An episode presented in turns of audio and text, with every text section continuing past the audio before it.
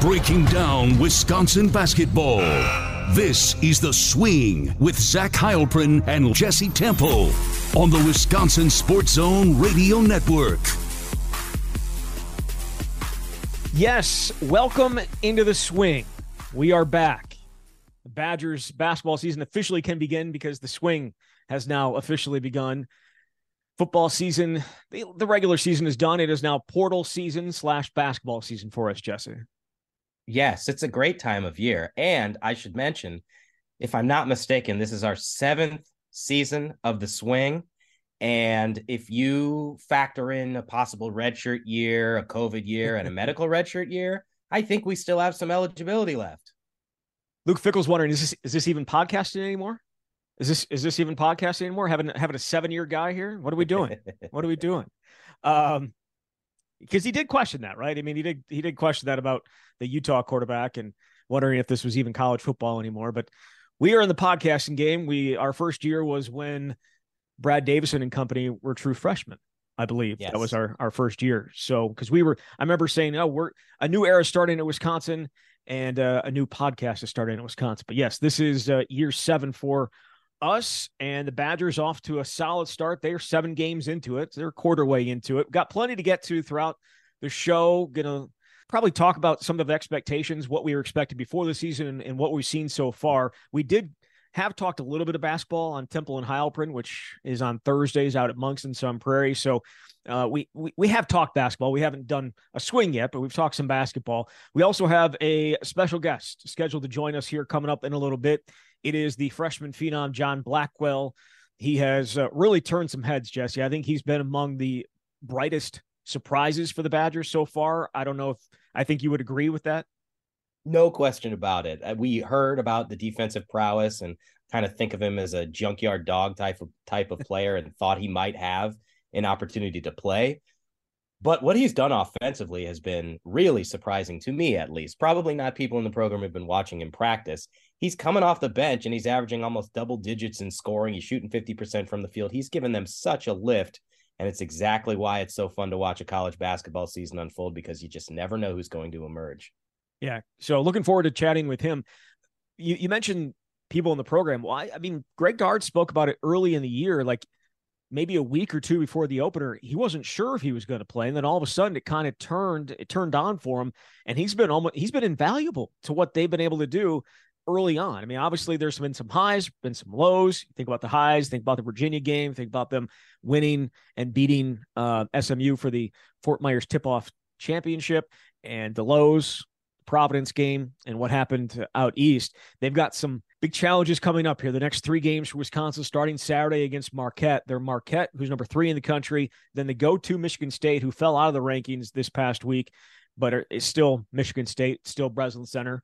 And then they go to number two Arizona. So they're going to find out a lot about themselves. We'll, we'll talk about those games in a little bit and look ahead to what they're going to be facing. But I wanted to start with a big picture view of what you've seen through seven games and whether it's what you expected with so many returning guys and and adding a few pieces in, or is it uh, has it surprised you in any way to this point?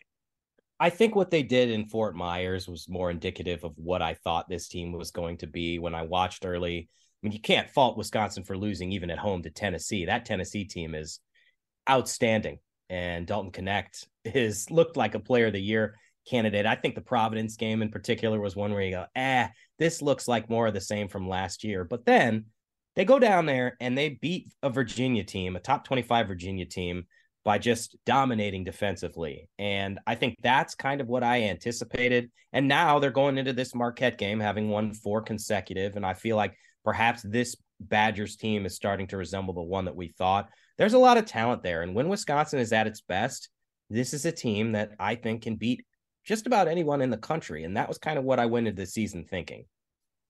So there were obviously some concerns early in the year defensively. I yes. I, I mean, they did not play well defensively in the first few games of the year.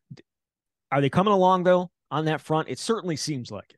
Yes, I absolutely feel that way. And and maybe when we look back later on in the season, you can view that Virginia game as a, a turning point because they just played so well in, in, that game. And I know that Virginia typically was a team anyway that liked to slow things down. I think coming into that game, Virginia was fifth in the country in scoring defense, 51 points per game, top five, top 10 in terms of defensive efficiency and field goal percentage and, and possessions per game. But Wisconsin did what it does and played really well. And I think we've seen that the, the last few games. Now, this upcoming stretch is going to be totally different. And if they can do something like that against a Marquette, then that's really going to show the potential of this Badgers team.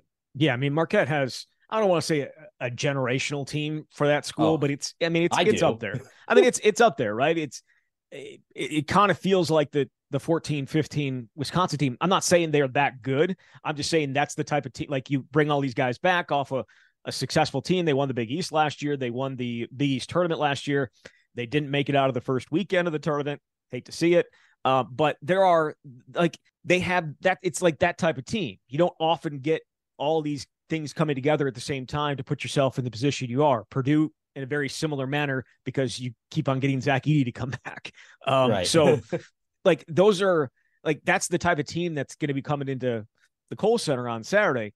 Uh, it would be a huge, obviously, win for Wisconsin. These next three games, you win any of them, I think you're happy. Uh, I don't think uh, you, you, if you go 0 and 3, it sucks, but it's also probably not unexpected. But if they're able to steal one on Saturday, that'd be significant. But just in, in terms of what they did in these first seven games, yeah, I still think it, it, AJ Storr has been a great addition. John Blackwell has been a great addition. Nolan Winter playing almost, I think it's about nine, 10 minutes a game has been a nice uh, piece. You've gotten even some contributions from Markus Ilver and Kamari McGee. So there, that to me maybe is more so the, the thing that stood out to me anything and we we were i think they were hoping that this was going to be the case but they were so lacking depth last year and that is not the case this year. They have a bunch of different lineups that they can throw at people and, and go through that they didn't have those options last year and i think greg gard's still trying to maneuver and figure out exactly how he wants to use them but the depth of this team has shown itself here in these first seven games there's no question this team appears to be better positioned for long term success this season because of that depth. To get a guy like AJ Storr out of the portal from St. John's is he he has that game changing ability, and I know efficiency wise that you would like him to be more efficient. He's only shooting 40% from the field. He's only shooting 23% on three pointers. But even watching the Western Illinois game on Monday night, you can see some of that burst that makes him special, dynamic, game changing. I think of a couple situations in the first half where he's just able to get out on the fast break, and one led to a foul, and another was instant points. He's relentless. I mean, he had the ball on the right wing and drove baseline and scored easily.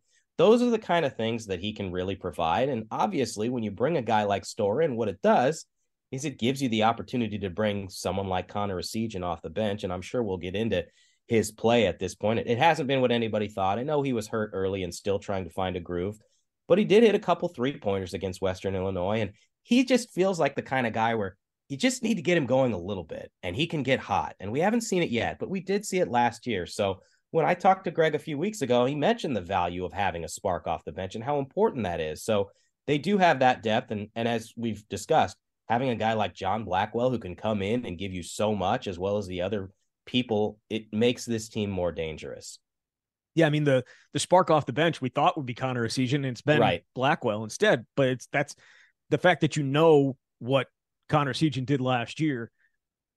It's not it, it it hasn't just disappeared. Just because he's shooting the way he is right now, doesn't mean he can't shoot. Um, it is the the shot has not looked as smooth as it did uh, a year ago, and maybe he's still trying to figure things out in, in that respect. But the the depth of the team is certainly going to be something that you look at and say, yeah, that's that's going to be a, strength of theirs throughout the year, and especially if guys were to get hurt.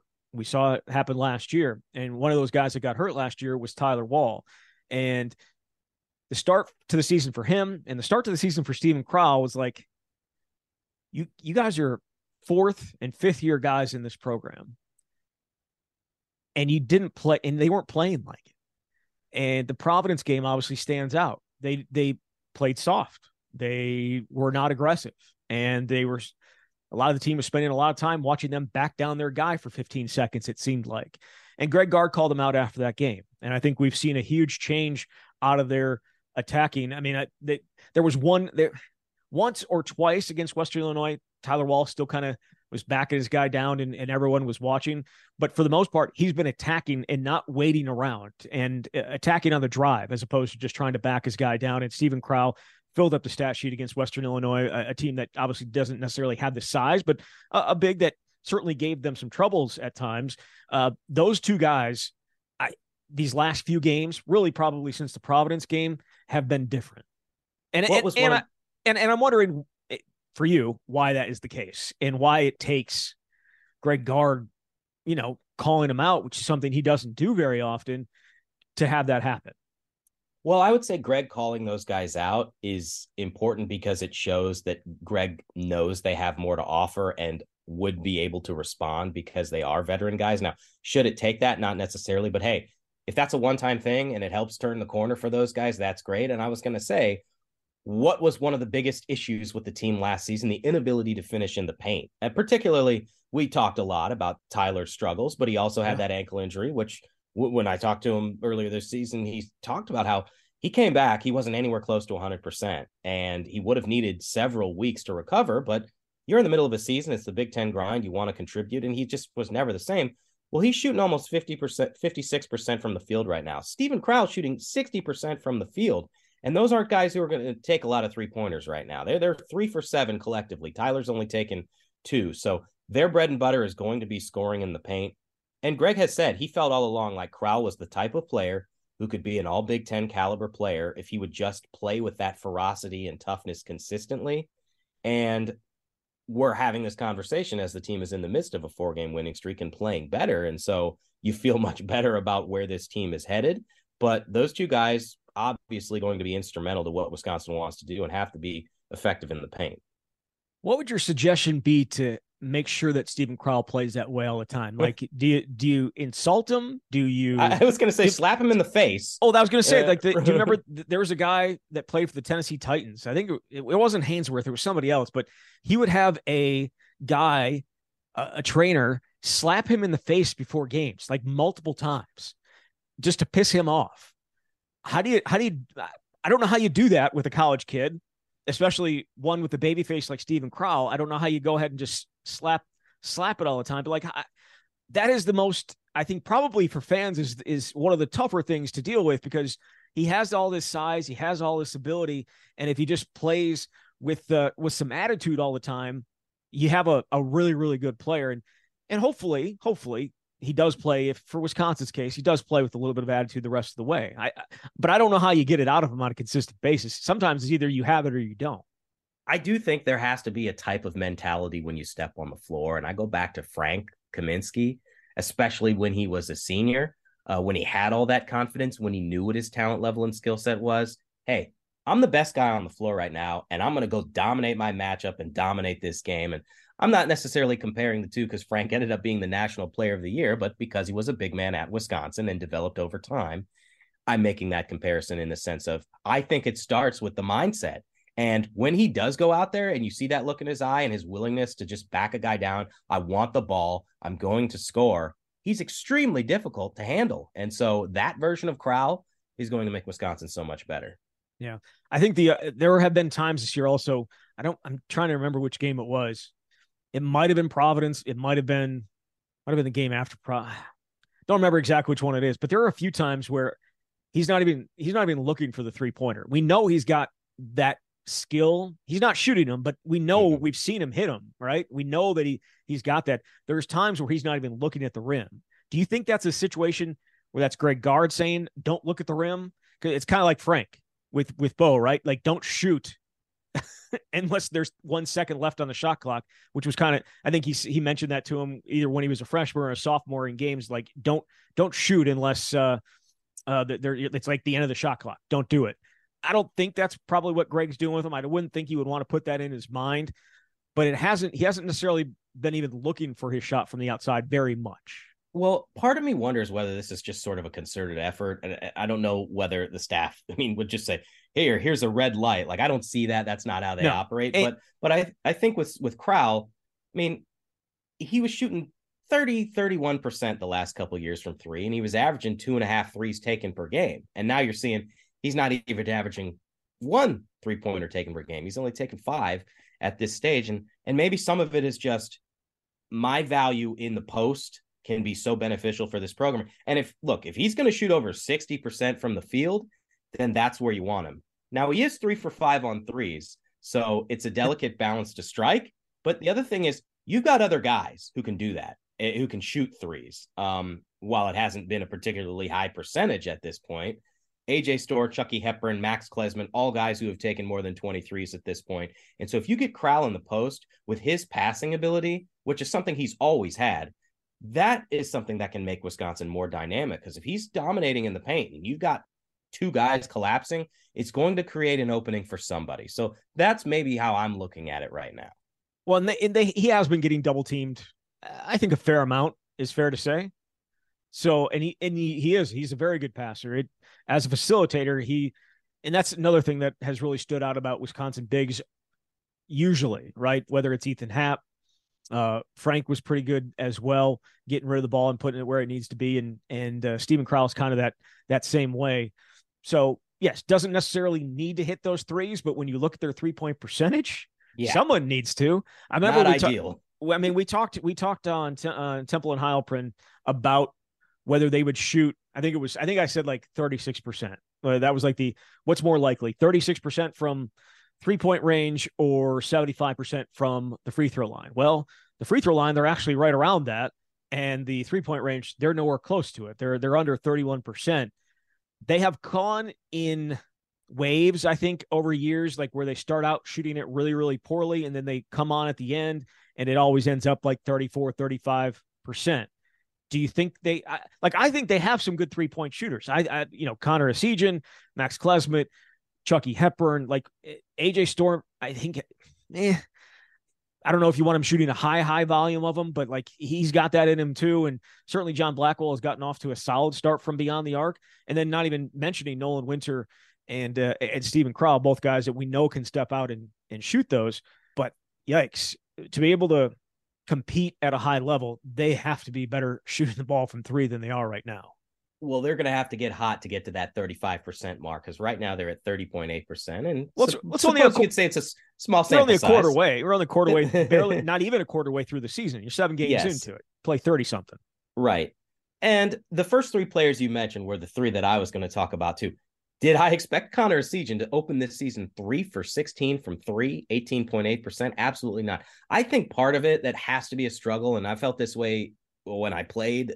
Like he's averaging 8.6 minutes per game. And a lot of that has to do with AJ Storr's coming in, and he's going to take a lot of those minutes. And the way the rotations are right now, he hasn't had time, and the injury didn't help. I think that's especially difficult for a three point shooter to get into rhythm. If you're going to be in and you're maybe going to get one three pointer up and then you come to the bench, that's a challenge. Um, on the other hand, you need to be able to accept that, understand your role, and make it when you get those opportunities. But I have I'm less concerned about him long term because of this what we saw last year. But you've also got Chucky who's shooting 31% and Klesmit who's shooting 30%. Those guys are capable of so much more. I look at what Chucky did at the end of the Western Illinois game. And again, I know that's not exactly Tennessee or Michigan State. He can get so hot. He made five straight shots. And the way he made some of those shots were ridiculous because he's got the ball on the string. He can break anybody down. And the, the step back, and it took some luck because it seemed like it bounced on every part of the rim. but he made a step back from the left corner while f- falling away from three. And it's just like, my God, I mean, if he can do that more consistently and not necessarily that kind of shot, but just be able to create and get a good look and get some confidence, he's somebody that I think can have an outstanding year as a shooter. Now, it hasn't happened yet, but that stretch to me showed what he's capable of offensively. It was takeover time.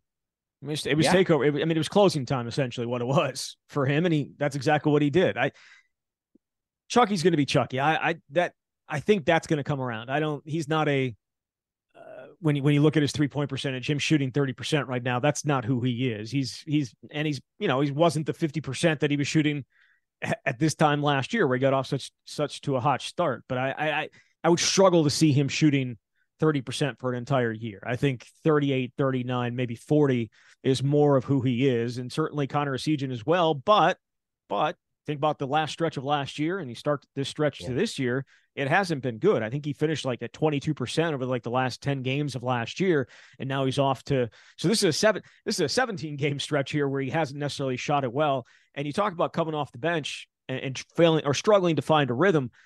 That was his role last year, though. You know what I mean? Like he was able to come off the bench last year and he started really hot from from the outside. And it's it's what forced him into the starting lineup, right? Because they um, you know, with Davis, they uh with Jordan Davis, he wasn't doing he wasn't giving him a ton offensively, and that's what they needed. And so that's why Connor Essegian came into the starting lineup.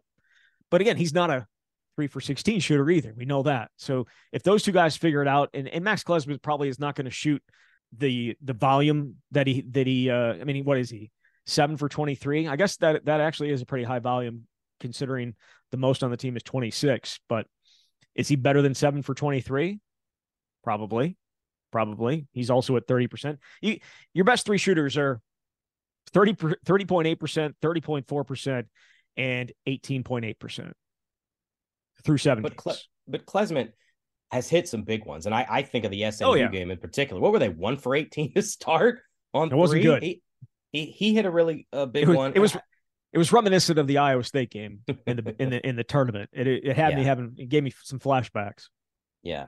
So, but he's a he's a he can make some big shots is is is the point. But they all can. It's just and I feel like we it's a broken record because we've talked about this over the years, a matter of that consistency. That's what's held Wisconsin back. And they've got to have it, but it's still early enough that and and I I'm encouraged by the play overall these last few games, obviously. Yeah. Again, we're doing this in advance of yeah, the toughest three game stretch no doubt. Non-conference wise that I that I can remember them them having. Maybe they've played had to do this in conference a couple times. I, I want to say they had to go at like a number uh, top ten Iowa team, and then they had to go to Maryland against a, a really good Maryland team. I, am trying to think which year that was. I think it was it was either I think it was either Greg's first year or second year. No, I think it might have been the first year where they were they caught fire at the end of that that season and all of a sudden started playing. It, it's irrelevant. This is as tough a stretch as as you can possibly put up. But um, there was there was one guy that we haven't talked about, a guy that has yet to play. He almost played last night, uh, got to the scores table, and then ended up not playing. That is uh, Gus Yalden, who obviously stayed away from the team for a little bit, af- and- which apparently was not related to the two citations he received for being a college student. That's what I'm. I, that's what I'm saying. It is. That's, those, those are two citations for being a college student. Um, even though, even though, even though it's you're held to, I guess, a little bit of a higher standard being on the basketball team, and you have to be a little bit smarter and um and all that good stuff. But what's going on? What is what is going on there? It it looked like he was, and they they mentioned it on the telecast, but also people at the game saw it, and uh, he just turned around and went back and I think said told the coach something, and then he just went back to where he was on the bench. And I think this is obviously a situation where he's trying to think of whether he wants to redshirt or not. But Mhm. The fact that you're that wishy-washy about about it to the point that you actually got to the scorers table and then decided not to. I feel like that's a conversation they had to have had before the game and have probably have had over these last few weeks. And for it to get to that point and then all of a sudden turn around and be like, eh, nah, I'm not going to do that. it was certainly a highly unusual situation to see him go to the scorers table and then go back. And I do think at this point in the season, you have to consider what will hold the most value for you long term. Is it playing a handful of games in a few minutes in, in late in games, or is it taking a redshirt year? And I think based on the way things have transpired early this season, it wouldn't be the worst thing in the world for him to to redshirt. But that's also a really difficult decision to make when you're in the middle of a season. Um, and what's interesting to me also is that you look at the three recruits that they signed in that class. Yalden got the most pub by far with the recruiting rankings, with everything he accomplished, and yet the other two are playing. But it, it was pretty clear that he he wasn't necessarily going to be a part of the rotation this year. So I think it could be a good situation for him to just be able to learn, and it's good for him to be with the team in general at this stage, based on what's happened so far. He also had a very good marketing campaign going for him there in, in high school. Yes, Um, the Gus Bus. The Gus Bus, right? What a name.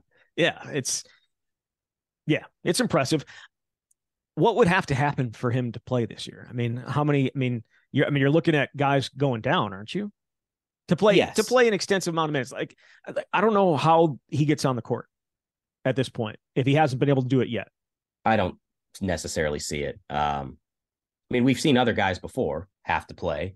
Nate Reuvers Right. comes to mind, but that was a different situation. He was next in line, and there is a, a longer line at this point for Yalden. And also seven feet.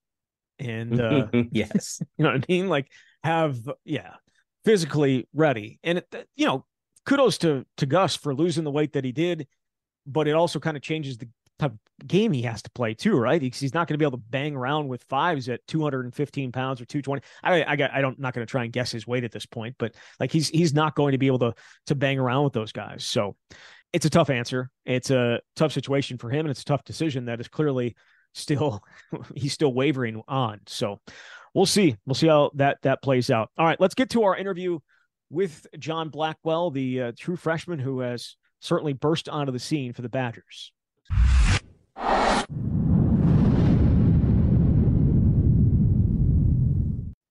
Now we do bring in a special guest. It is Wisconsin freshman guard John Blackwell. John, thanks for joining us.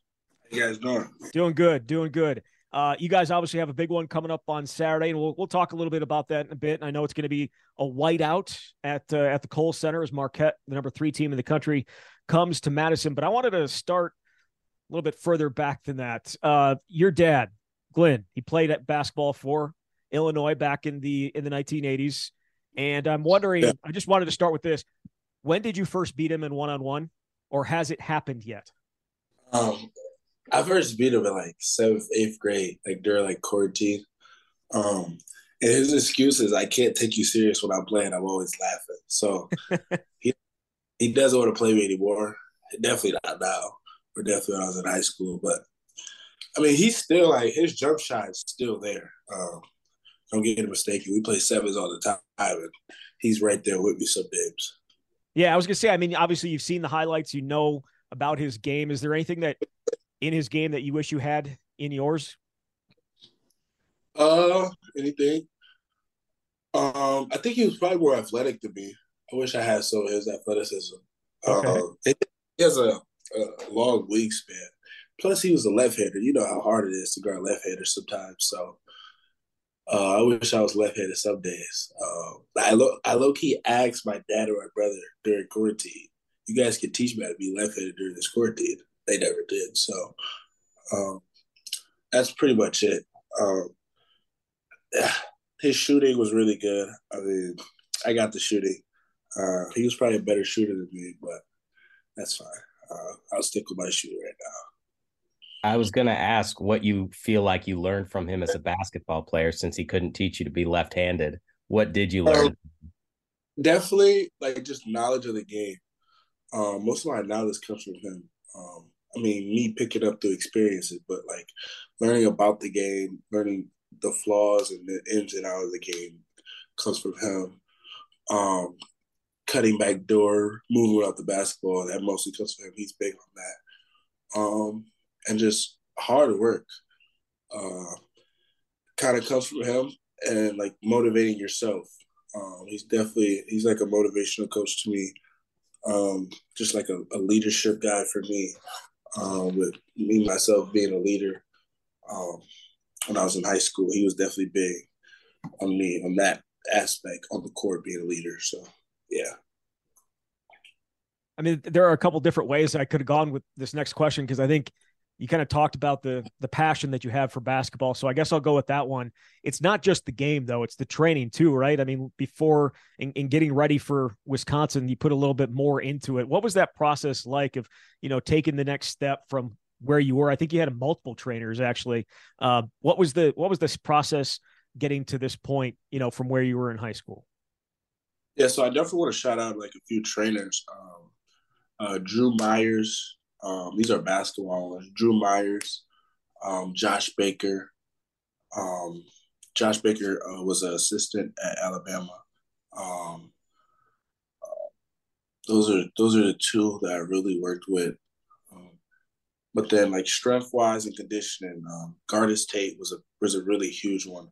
Um, they just wrote an article about how he saw a Gard in the airport and approached Gard and just said, "I got a kid for you." And Gard went down to Atlanta uh, where I was. He was already going there, but he went down and saw me play and was really, really intrigued by my game, and that's what started my recruiting from there.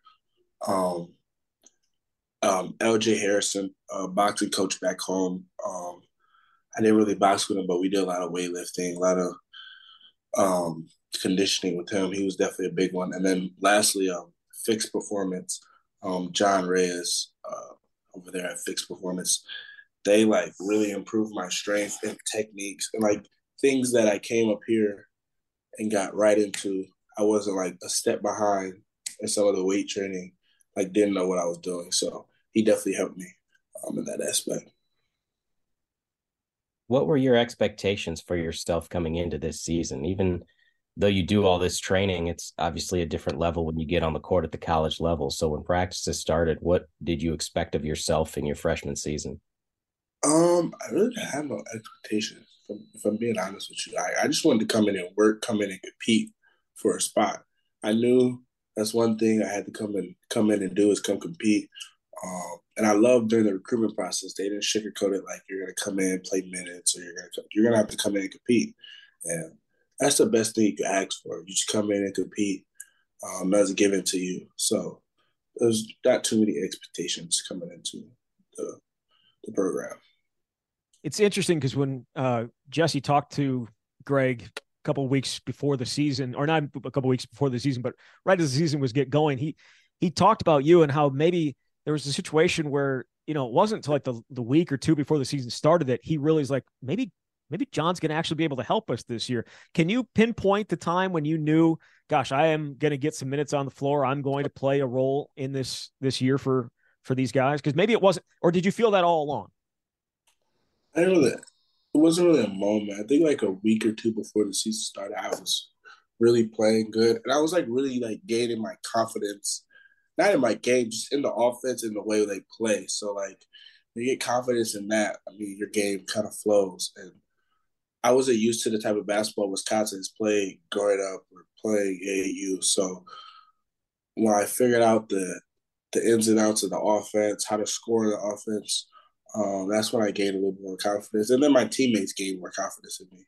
Uh, they knew I'd play hard, but just now they see it a different aspect of me scoring of me just doing it all on the court and implementing it in their offense. So that's when I kind of realized I, I got a real chance to be on the court.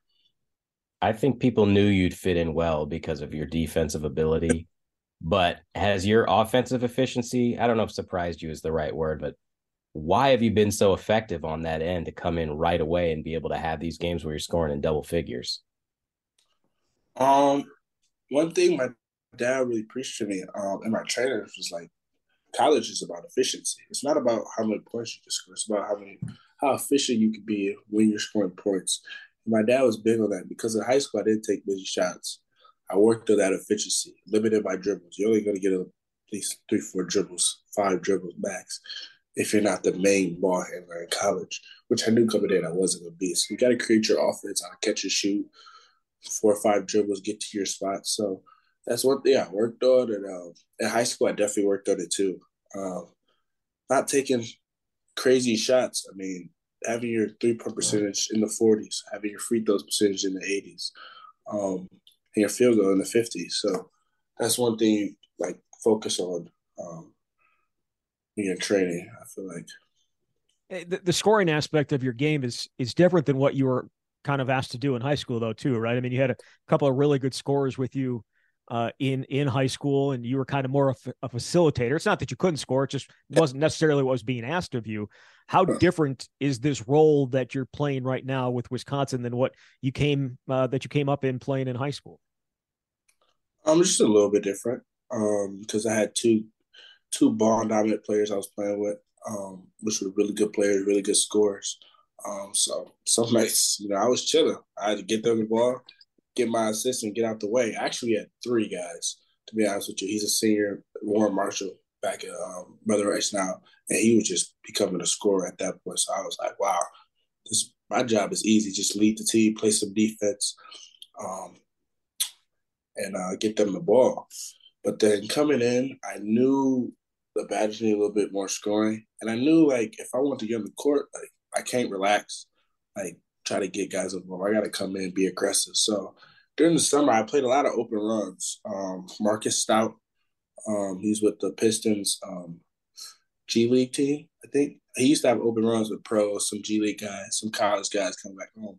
So in those runs, I was just, you know, being aggressive, getting my shot, my my shot off, and learning how to catch my rhythm quick. Like you can't, as a freshman, you probably don't got all game to try to catch your rhythm. So just learning my rhythm, getting my rhythm quick as soon as I as soon as I touch the rock. So that's one thing that helped me being a better scorer coming into Wisconsin. What was Greg Gard's message to you during the recruiting process, and why did you decide this was the place where you wanted to be? I mean, he was just, they were constant on me. Greg, um, Coach Gard, constantly call me, check up on me. And I didn't even talk about basketball some days, just check how I'm doing. Um, grades, uh, he's really focused on got you got to be have good grades. You got to be really a good academic student. Um, he was just telling me like we're a winning program. I mean, we win. Um, and that year they did win the Big Ten championship, so that was like a good thing to back it up. Um, but yeah, they just preached. They kept it real with me during that recruiting process. Um, didn't sugarcoat it. It's like come in here, compete. And one thing they didn't really have to sell me on the coach. I love the coaches overall, but the one thing that sold me was the players. How much a tight bond these players have. Um, how how good they connect than some places where I visited. And they they were a high major offer vote too, right? I mean, they were uh, one of the one of the big programs that that did offer you something that you didn't get a ton of. How much yeah. did that how much did that put a little bit of a chip on your shoulder too? Like these guys believe in me and now yeah. I can go and back it up and, and show that I that their belief in me is is right. Well, that was a, that was a really big thing. Um, after I committed, I mean, like after I committed, I played a really good AAU season. My team finished fifteen and two, um, and I was doing really good. And a lot of college coaches, um, some were calling my phone, some were calling some of my coaches' phone, um, and a lot of a lot of people were kind of surprised how how fast I committed. Uh, a lot of people thought I waited out um, because I was eventually going to get some more offers, some high majors, but um, I was excited with my decision. I was like, they took a chance on me from the jump, so why not come? Why not come here? You've got a, a long season ahead of you, a long career ahead of you, but so far, what would you say has been the most challenging thing in adjusting to the college game, and what has been the most rewarding for you? Um, the most challenging thing I would say is the physical part of the Big Ten and just just college in general. Um, and the most rewarding thing is just getting to play with guys that love to play with you every day. Um, that's the most rewarding thing. Guys that got your back, guys that go to war about you, and guys who compete with you um, every day. Any fun stories from down in Fort Myers? You guys were down there for what three, four days? Is there any? Do you guys do anything fun? Anything that we didn't see that was on TV? Nah, really didn't. I mean, I was hitting Waffle House at like 11, 11 p.m um, 12, just making just making Waffle House runs because I love Waffle House. Um, nothing too crazy. Um, AJ said he heard some uh, iguanas fighting outside his room, so he was pretty scared. Like he didn't want to sleep that night. But I mean, that's pretty much it. There was a lot of iguana. I never seen an iguana that big though. We took a walk and we seen uh, two iguanas. Ooh, scared of those. But not, nothing, nothing too crazy. It was a really it was a really fun trip. Uh, I love the Badger fans for coming out for that.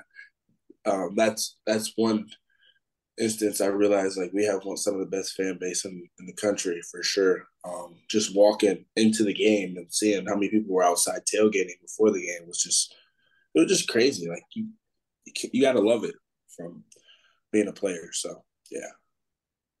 You come into this Marquette game as a team on a four game winning streak. Do you yeah. think this group found something down there, especially beating Virginia the way that you did, and then coming back to beat SMU? Oh, for sure, definitely, definitely found some. Um, definitely on a roll right now, and we just want to keep it up.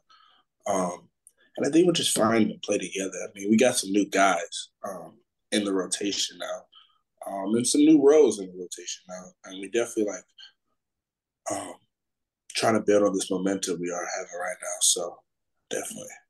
There's there's so many guys back from last year, right? You know, like the 92% scoring and all that. But do you think you guys have been able to interject some some energy into it, whether it's you, whether it's AJ, whether it's Nolan? Do you think like you've been able to inter- interject a little bit uh, of energy into what uh, was coming back from last year? I feel like definitely. Um, me and Nolan like talk about this because we're both sitting next to each other on bench, the two freshmen. I mean, we ask each other, "You nervous?" um, nah, not today. So, I mean, we sometimes check in at the same time and just talk to each other. Only thing we can do, only thing we control is our energy and how we play. So I'm like, no, let's go here. Let's play with some energy. Let's play with some passion. You know, let's lift our team up. I mean, that's the only thing we can do. Can't can't be promised minutes, but when we get in, me and Nolan, we try to bring the most energy. Um, and one big uh, play to show that was the the alley oop with the freshman. That was that was that was a really good one. I really smiled coming in. He looked at me. He said that was a clip for sure. So that, that's the only thing we can do. You know. I got you. I got you. All right, I'll get you on this. Has there been any talk about the rivalry between Wisconsin and Marquette? Uh, it's it feels like it's more of a rivalry on one side, but I'll I'll let you uh, I'll let you answer that question because you're in the building and you're new to it. So has there been any talk about it? No, not really. I just know it's really gonna be really gonna be packed in the gym. Uh, but there's been no talk pretty much. Um, a lot of guys are hyped for the game, of course. Like it's it's good for the state of Wisconsin basketball, but no no talk. I haven't heard any too many. I think guys were more hyped to play Michigan. um, then I'm more hyped to play Michigan. I feel like that's our rivalry right now. So, um, but definitely this is a rivalry um, with them being in the same state, with them being what top five in the country now, and it's definitely be a good game for sure. Um, and then uh, I got a, a guy over there, uh, Coach Dre Haynes, that's on their coaching staff. He's from Detroit, exactly like the same parts, same people. So it's definitely gonna be a fun game for me and him to just talk to each other. So, yeah should be a good environment on Saturday at the Kohl Center. It's the they're calling for a whiteout, and uh, Wisconsin's got a, a big challenge in front of them. Obviously, what uh, Marquette has, but the Badgers seem to have found something here of late, including uh, with freshman John Blackwell. John, thank you very much. Of course, thank you guys.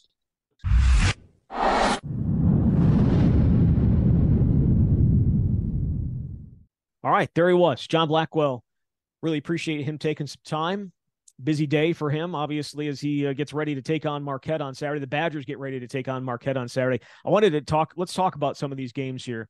I asked this question on my Twitter on uh, Monday night after they beat Western Illinois. These next three games at, or excuse me, against number three Marquette, again at uh, Michigan State, at number two Arizona. What's Wisconsin's record coming out of that? An overwhelming majority of them said one and two, but the next closest answer was 0 and 3. Where are you at when when it comes to this? I voted in your poll because I wanted to see how everybody else was voting.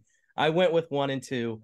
Um, if we go game by game, I mean, I'm so excited about this Marquette game because, like you were saying before, it's eh, generational. I don't know, but they're third in the country. I watched the Marquette Kansas game. Kansas has a phenomenal team. Marquette won that game. Marquette very nearly beat Purdue. And if they had, they would have been the number one team in the country coming. Was kind of hoping for that. Was kind of yeah, hoping for that. Of course, I was too. Would have been great.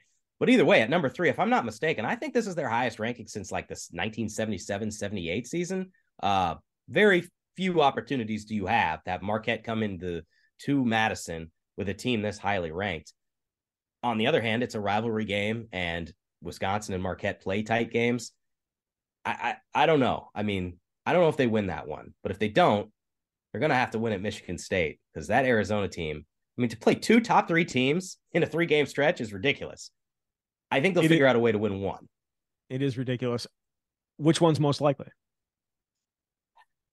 Yeah. I, I almost want to say Marquette because they'll be so juiced, but that Marquette team is so good. But, but the other thing is Michigan State has struggled. And they lost they, to James Madison to open the season. Now that's a good James Madison team, clearly, but it's also in East Lansing, and that's tough. I think it's got to be one of those two. Because at the end of that, to then go to Tucson and play Arizona is a challenge.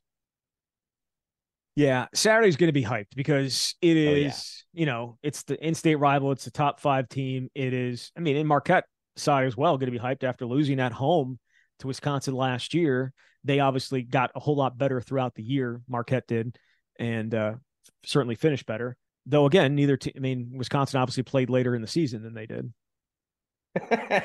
yes, they did make the semifinal of the NIT, which it's like the age old question. Would you rather make the NCAA tournament and get bounced in the first game or not go at all, but then win three games and get to play in the not invited tournament and make the semifinal? I, don't think know. I think we're both on. The, well, maybe we're not on the same page. This is a very easy answer for me. I'm making the NCAA tournament every single time. Yeah, I'm I'm all in for the NCAA tournament. No, nobody wants to be in the NIT. Nobody No. at the start of the year goes, man, I hope we really have a chance to get to that NIT. No. Yeah. Um, all right, let's get a, a, a few Twitter questions before we uh, finish up here. Uh, Nuclear Badger, he says, "Thank you, Zach and Jesse, for breaking the swing back." First of all, uh, did the Badgers overschedule this non-conference season? I think we talked about this briefly on Temple and Heilprin, and if I'm not mistaken, do we have different viewpoints on this? I no, I'm I'm all for I think- this schedule. I think we have a little bit different Yeah. viewpoints. yeah, I'm I'm adamant on in my in my stance here. Uh, play the best teams you possibly can. If you have a team like this one for Wisconsin, I think it's different. If it's a bunch of freshmen, if it's a team that's totally unknown, and they're just going to be beaten down, and you have no idea what to expect, and they're probably going to lose every game. No, go out and give yourself a chance to play the best teams. And if you lose, okay. Um, obviously you want to pick up some wins and build your NCAA tournament resume, but I am all for a schedule like this. The other thing is they're going to play Marquette every year. It just so happens this Marquette team is really good. Um, a, a matchup like Tennessee, that's going to happen in a lot of years with uh, with the way that Wisconsin is able to play some of those Power Five matchups, whether it's home or on the road. It's more challenging than previous years, but I am all for a schedule like this with a team like this that Wisconsin has. Yeah, I mean, if you knew you're going to play Tennessee, I don't necessarily understand the scheduling of Arizona in the same the same one. Like for me, it's it's pack up the wins or or not pack up the wins, but rack up the wins. More wins, the better. And when it comes to March, they're not necessarily looking at the at the teams you lost to. They're looking at the teams you beat and the number of wins that you have. And Wisconsin didn't have enough wins last year. They didn't belong in the NCAA tournament. Let's be fair about that last year, the way that they played, especially down the stretch. To face a non-conference schedule like they're doing this year is extremely, extremely difficult. Now, would you rather do it this year than a year in which you're trying to replace a ton of players? Absolutely. And maybe that's what Greg Gard's thinking was. And he said he was going to learn about his team and all that good stuff. But only one of these three games are teams that you wouldn't play, right? Like the Arizona one is the only one that is not something that you would play anyways in a in a normal year. The Tennessee game is one that you obviously was the home was a return home and home from something that happened like four years ago. So there are those those are all worked in here. The Providence game being part of the Gavitt tip off games, you don't you didn't necessarily have to play in that, but because you hadn't played in it, you didn't play in it last year. You probably wanted to. And to be fair, Providence is a solid team, but it's not a great team. You just didn't show up and play very well. So I'm personally of the belief that you rack up as many wins as possible. The Big Ten, I think, is going to be good enough that you'll be able to find solid wins in there to to boost your resume. Do you really need to face Tennessee and in Arizona? Probably not, but they did, and they are, and now they have to they have to deal with it. So, Ian asked about uh, Gus. He said, "Is it the rule you can't play any minutes at all to redshirt?" Yes, that is the rule in, in college basketball as opposed to college football, where you can play four games and still not have to and still not lose your red shirt. Do you think basketball should do that? Yes, I do. I love that don't- rule. I don't understand why. I mean, I- it's just like football. If if you have a fringe player and you don't know what they're capable of, or you want to see how much they improve, give them a handful of opportunities. There are times which we've seen in football where somebody was on the fringe and played so well that they became a regular, and other guys who weren't ready and they taper off. I would love to see that rule. I think it makes a lot of sense. Yeah, for sure. And again, I know it's it's a little bit different. College football, there's so many guys, and there's and, and most of them usually are redshirting, especially usually at a program like Wisconsin. You're you're usually only seeing what six, maybe five, six, seven, maybe true freshmen that actually are going to see the field more than four games. So it's nice to have that four game thing and kind of see where where guys are at. And the guys that are ready at the beginning of the season aren't necessarily the guys that are ready at, at in the middle of the season too. So seeing being able to see guys at the end of a regular season is also a positive. Um, we'll finish with this one. It is about the Western Illinois mascot. They are the Western Illinois Leathernecks. What is a leatherneck? Well, I had to Google this because I couldn't actually tell you, but since we're in the business of providing answers, yeah, this, according to the Western Illinois site, that Western Illinois holds the distinction of being the only non military institution to officially have its nickname derived from a branch of the military service. Mm. And it's actually uh, the Marine Corps official nickname, the Fighting Leathernecks, which is what hmm. Western Illinois was known as in 1927. So there is your background. But the other yeah. thing is, uh, we were talking about this previously, and uh, uh, but it's worth pointing out when I was in school at uh, Knox College, which was right by Western Illinois, and since I'm old, that was a long time ago. The women's teams had a different nickname. Uh, they were actually called the Westerwinds, while the men's teams were the Leathernecks. This is a true story. And then in 2009, the men and the women unified the nickname, and they became the Leathernecks together. I, I cannot remember any other school where the women had a different nickname, but I knew that was true. Yeah, so like a completely different nickname, right? Like the uh like at Tennessee, it's the Lady Volunteers. It's not yes. the it's not the Tennessee Volunteers. Like the women team, women's team is different, but a completely different nickname.